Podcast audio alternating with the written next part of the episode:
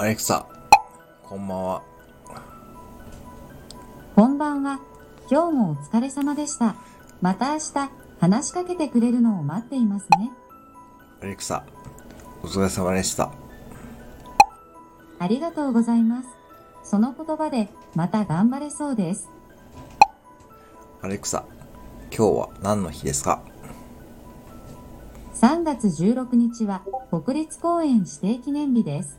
1934年のこの日、当時の内務省が、瀬戸内海、雲仙、霧島を国立公園と指定したことにより、日本で最初の国立公園が誕生しました。国立公園は日本を代表する優れた自然の風景地を保護し、利用の促進を図ることが目的とされています。